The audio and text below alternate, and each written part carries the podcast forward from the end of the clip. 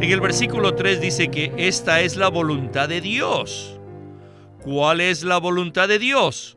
La voluntad de Dios es vuestra santificación, que nosotros seamos santificados. Bienvenidos al estudio Vida de la Biblia, un estudio para obtener más revelación de las Santas Escrituras que se centra en la experiencia que los creyentes tienen de la vida divina en Cristo por medio del Espíritu Santo. Si desean, pueden escuchar gratuitamente todos los programas radiales del Estudio Vida en nuestra página de internet radiolsm.com. En esta ocasión, en el Estudio Vida del libro de Primera Tesalonicenses, llegamos al capítulo 4, versículos del 1 al 8. La epístola de Primera Tesalonicenses fue escrita por Pablo a nuevos creyentes que llevaban menos de un año en el Señor.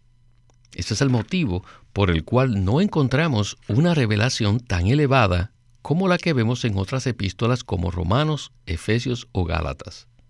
Puesto que este libro está dedicado a nuevos creyentes, allí se encuentran instrucciones o principios generales que todos nosotros podemos seguir. Si seguimos estos principios y estas instrucciones, estableceremos un buen fundamento en nuestra labor con los nuevos creyentes. Cualquier padre puede aprender cómo cuidar y criar a sus hijos apropiadamente al observar la manera como el apóstol Pablo cuidó de sus hijos espirituales en primera y segunda tesalonicenses. En este mensaje llegamos al capítulo 4 de Primera Tesalonicenses, donde Pablo hace una advertencia muy fuerte y sobria respecto al daño que causan la fornicación y la inmoralidad. Sin embargo, el apóstol hace esta advertencia después de haber nutrido, animado y alimentado a los nuevos creyentes para así fomentar su crecimiento en la vida divina. El mensaje de hoy se titula Una exhortación con respecto a llevar una vida santa para la vida de iglesia. Y nos agrada presentarles una vez más a Jameson Chen, a quien hemos invitado para que nos colabore con los comentarios. Jameson, gracias por aceptar nuestra invitación. Le agradezco su invitación, Víctor.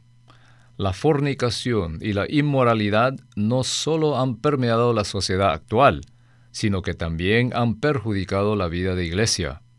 Esta es una gran tentación que ha arruinado a muchos creyentes. Antes de hablar acerca de este tema, Pablo puso un buen fundamento en los primeros tres capítulos de su primera epístola a los tesalonicenses. El apóstol primero los nutrió, animó y alimentó, confirmando y alentando la fe de ellos. Luego les dio una exhortación para que llevasen una vida santa para la vida de iglesia. En el capítulo 4, Pablo habla de una manera muy práctica, así como un padre hablaría con sus propios hijos, para hacerles una advertencia amorosa en contra de la fornicación y la inmoralidad. Jameson, puesto que la iglesia en Tesalónica estaba compuesta por creyentes nuevos, el trabajo de Pablo consistió en poner un buen fundamento y no en escribirles grandes revelaciones. Este libro nos presenta el modelo de Pablo al cuidar a los nuevos. Todos nosotros tenemos nuestros propios hijos espirituales para cuidar. Por eso necesitamos aprender del modelo presentado por Pablo. ¿No es así? Es cierto, Víctor. Pablo fue muy sabio al poner un fundamento en los primeros tres capítulos. Primero, él cuidó con ternura a ellos y luego les habló de manera práctica. Tesalónica era una ciudad muy pecaminosa, al igual que la ciudad de Corinto.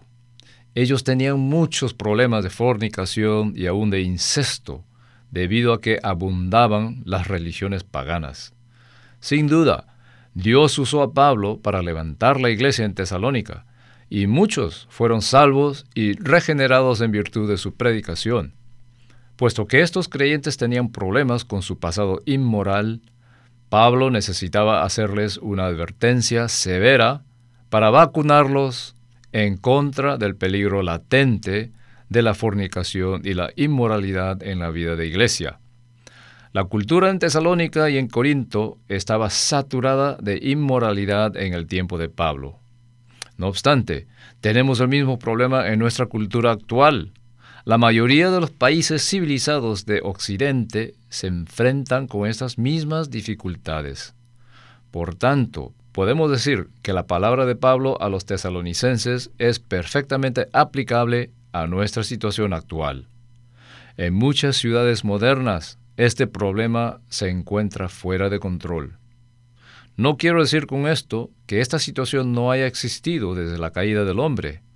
Lo que quiero decir es que este problema se ha puesto peor en estos últimos días y probablemente empeorará a medida que se aproxime la segunda venida del Señor.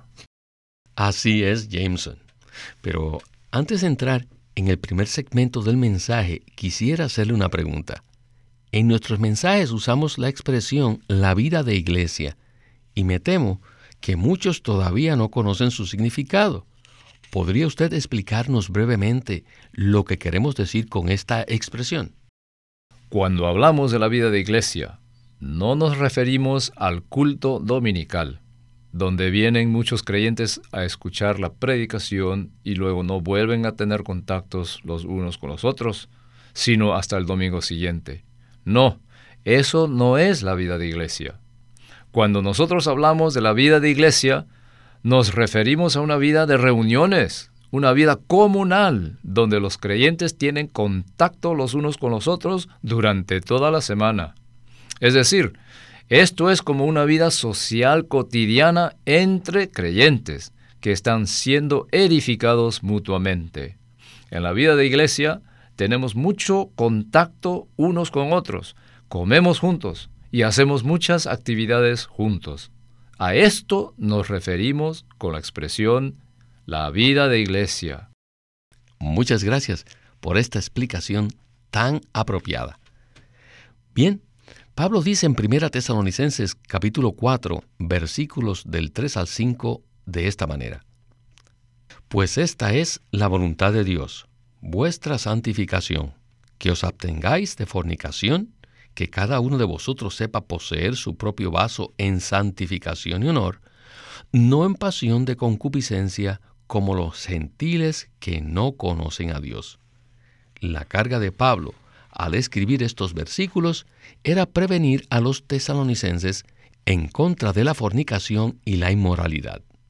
Bien, creo que con esto ya estamos listos para escuchar a Winnesley en la primera sección de este estudio vida. Adelante. Hemos llegado al capítulo 4. En la iglesia, ¿Cuál creen que es el mayor germen o la mayor bacteria que daña y afecta la vida de iglesia? ¿Saben cuál es? Tal vez nunca hayan considerado esto. ¿Saben cuál es? La fornicación. La fornicación es el mayor germen negativo que existe en la iglesia. Y la fornicación proviene de la concupiscencia.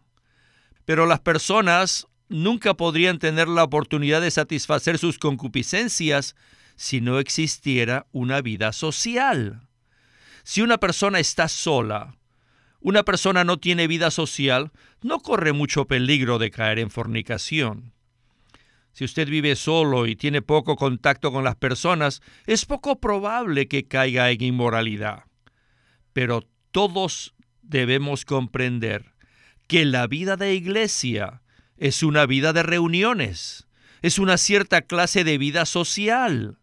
Y al practicar la vida de iglesia, no podemos evitar tener contacto los unos con los otros. Según la historia, es muy raro encontrar una iglesia local donde no haya habido fornicación. En especial entre los obreros cristianos, que son los que a menudo se ven enredados en fornicación y esto se debe a que contactan más personas que cualquier otro creyente. En sus escritos, Pablo habla muy fuerte acerca de este tema de la fornicación, especialmente en su epístola a los Corintios y también a los tesalonicenses, debido a que había un trasfondo histórico allí. En la época de Pablo, tanto en Corinto como en Tesalónica, la inmoralidad abundaba, era común en la sociedad. Por eso no es de extrañarse que por ese motivo existiera un pecado tan horrendo como el incesto en la iglesia en Corinto. Pablo se dio cuenta de que una iglesia tan joven y nueva como la iglesia en Tesalónica necesitaba ser advertida acerca de la fornicación.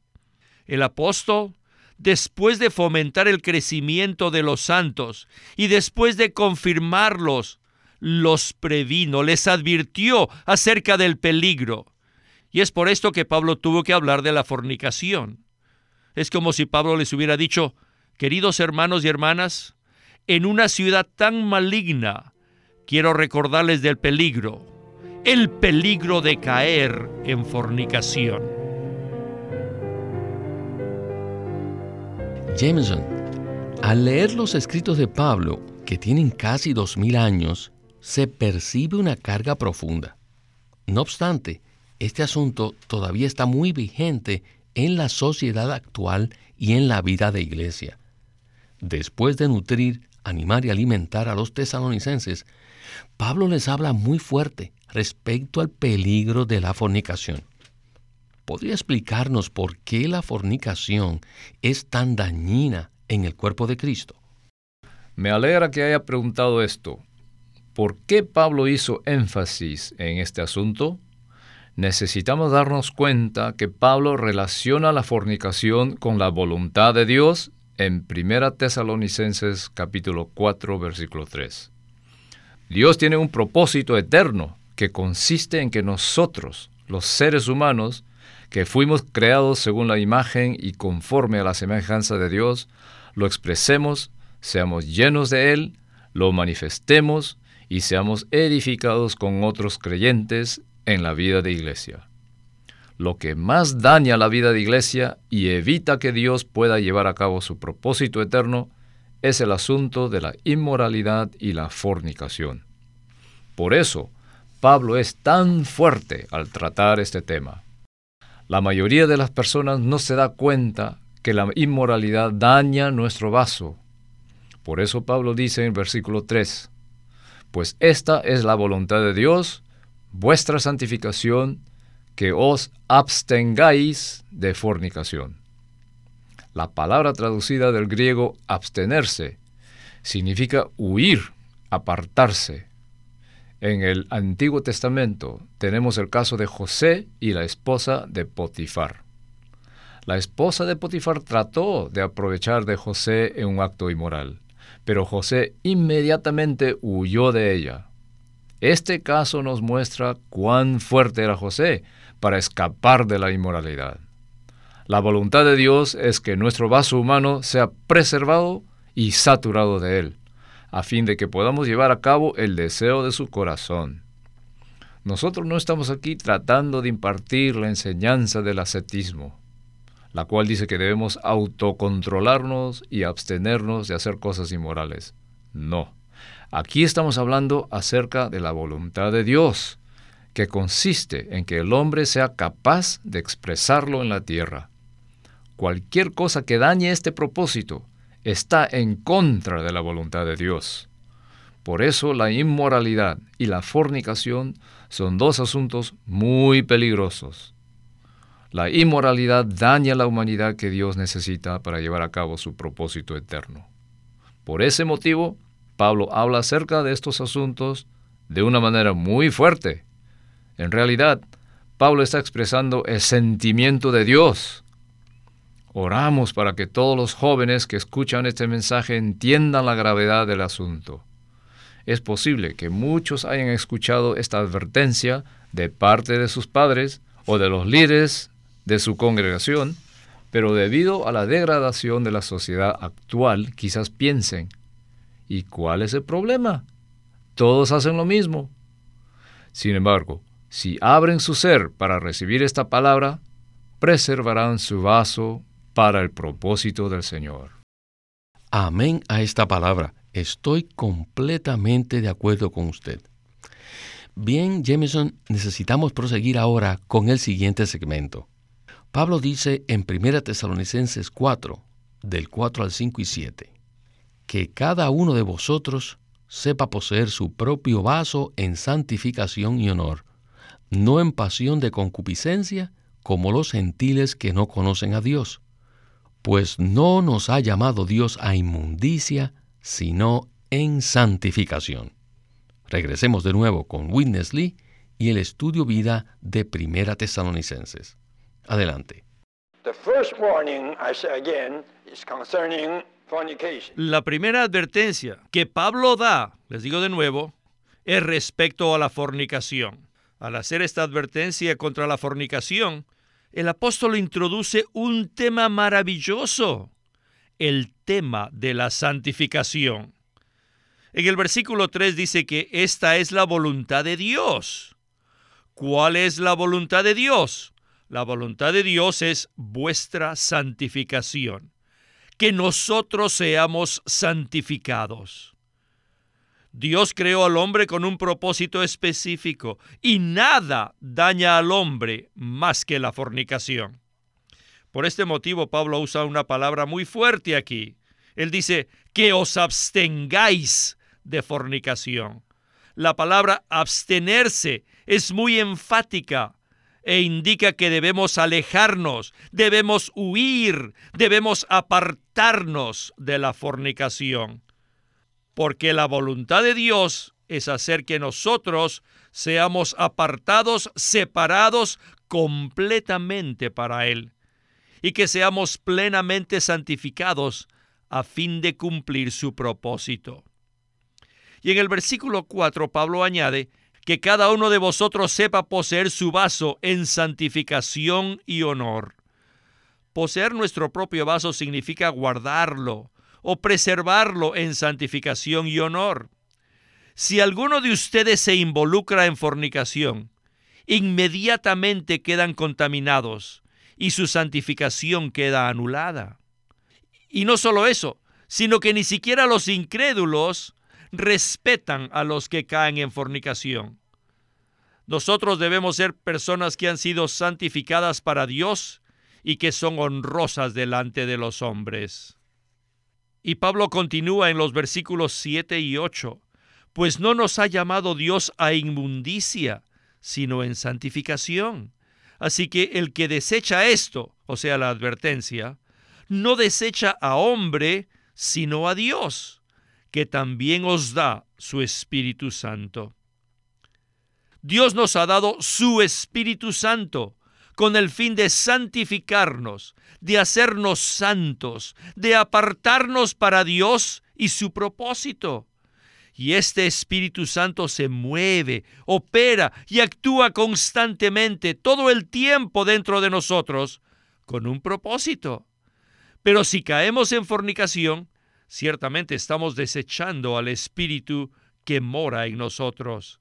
Esto es lo que Pablo dice. Así que los primeros versículos del capítulo 4 tratan de este tema dando un contraste entre la santificación y la fornicación. Pues bien, Jameson, hemos escuchado una gran cantidad de asuntos importantes en la porción anterior. Por un lado, vemos un contraste entre la santificación y la fornicación. Por el otro, quien no logra abstenerse de la fornicación no rechaza al hombre, sino a Dios, quien nos ha dado su Espíritu Santo. ¿Podría usted ampliarnos estos puntos? Como dijo Winnesley, por un lado está la santificación y por el otro el honor. La santificación se relaciona con Dios y la manera como vivimos nuestra vida cristiana delante de Dios. El honor tiene que ver con el hombre y la manera como vivimos delante de los hombres. Si nos involucramos en algo inmoral, experimentaremos pérdida en dos aspectos.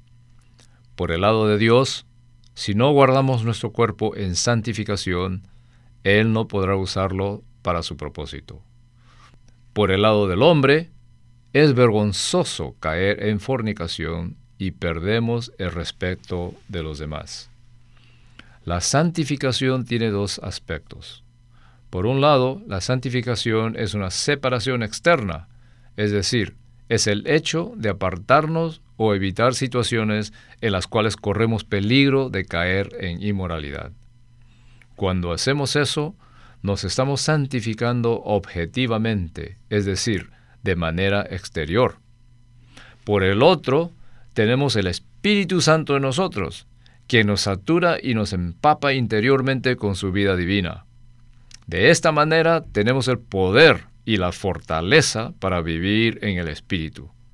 Entre más vivimos en el Espíritu, menos probabilidades tenemos de caer en las concupiscencias de la carne. Esta es la santificación subjetiva, es decir, la santificación interior de nuestro ser.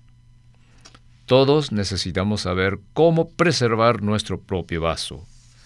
Cada ser humano es un vaso, lo cual significa que podemos ser llenados con algo.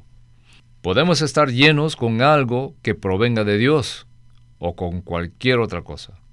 Si estamos llenos del Espíritu Santo, viviremos una vida cristiana apropiada y seremos liberados de la inmoralidad. Si no hacemos esto, fácilmente caeremos en las cosas malignas e inmorales y nuestro vaso sufrirá daño. Jameson, al leer estos ocho versículos, donde Pablo hace esta solemne advertencia, podemos darnos cuenta que Dios no solamente nos presenta los requisitos o la ley respecto a la fornicación y la inmoralidad, sino que además, al hablar del Espíritu Santo, también nos presenta la manera en que podemos vencer este problema tan difícil que aqueja a la humanidad.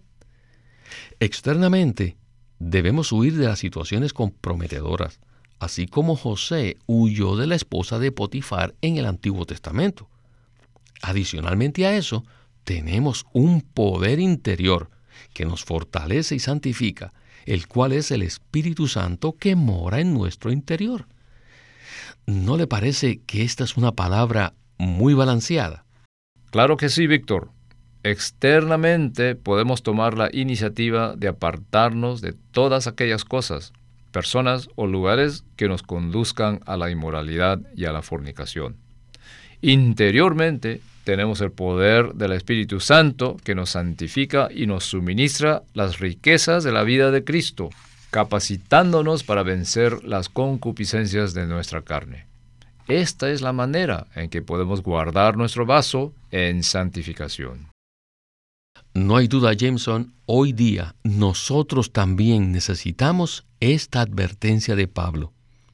En la mayoría de los países, los varones y las mujeres se relacionan prácticamente sin restricción alguna.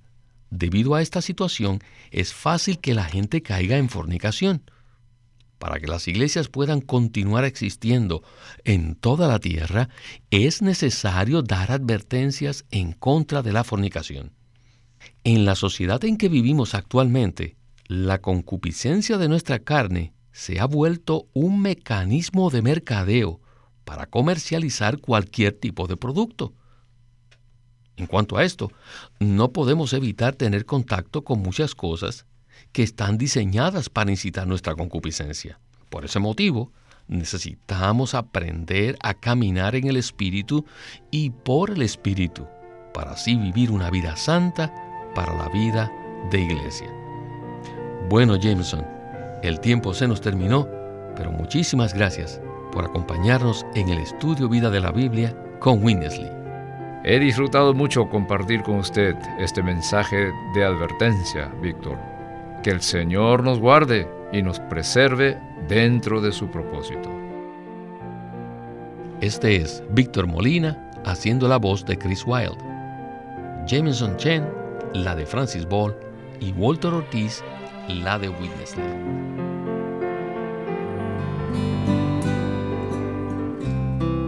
Living Stream Ministry tiene el agrado de presentarles este libro titulado Tener contacto con el Señor, ser llenos del Espíritu y celebrar reuniones cristianas apropiadas con miras a la realización del propósito eterno de Dios. Y con este largo título, el hermano Lee presenta este libro que fue primeramente dado como una conferencia en el año de 1963, poco después que vino a Norteamérica. Y en este libro, él presenta principios básicos para tener contacto con el Señor y la manera de cómo debemos reunirnos. Este libro sencillo contiene mucha revelación y nos da ayuda práctica para tener contacto con el Señor. Tener contacto con el Señor ya está disponible y este libro puede pedirlo en su librería cristiana o llamándonos para mandarle más información de cómo obtener el libro Tener contacto con el Señor, ser llenos del Espíritu y celebrar reuniones cristianas apropiadas con miras a la realización del propósito eterno de Dios, escrito por Witness Lee. Queremos animarlos a que visiten nuestra página de internet libroslsm.com.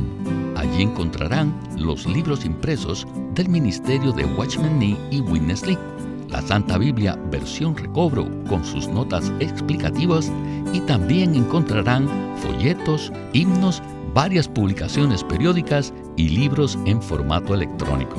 Por favor, visite nuestra página de internet libroslsm.com. Una vez más, libroslsm.com.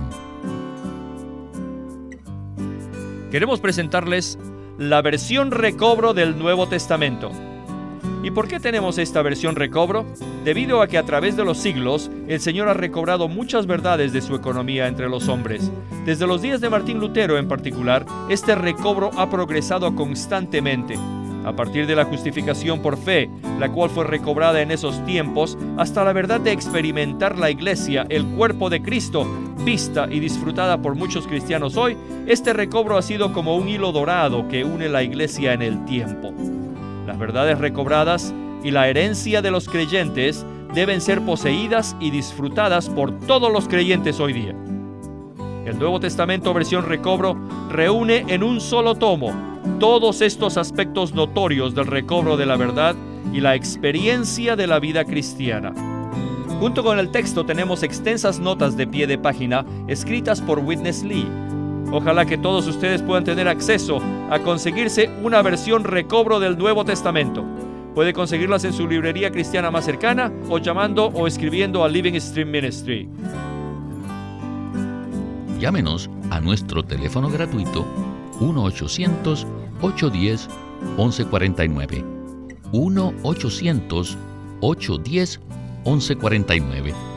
Además, si desean, pueden comunicarse con nosotros enviándonos un correo electrónico a estudiovida.lsm.org. Una vez más, estudiovida.lsm.org.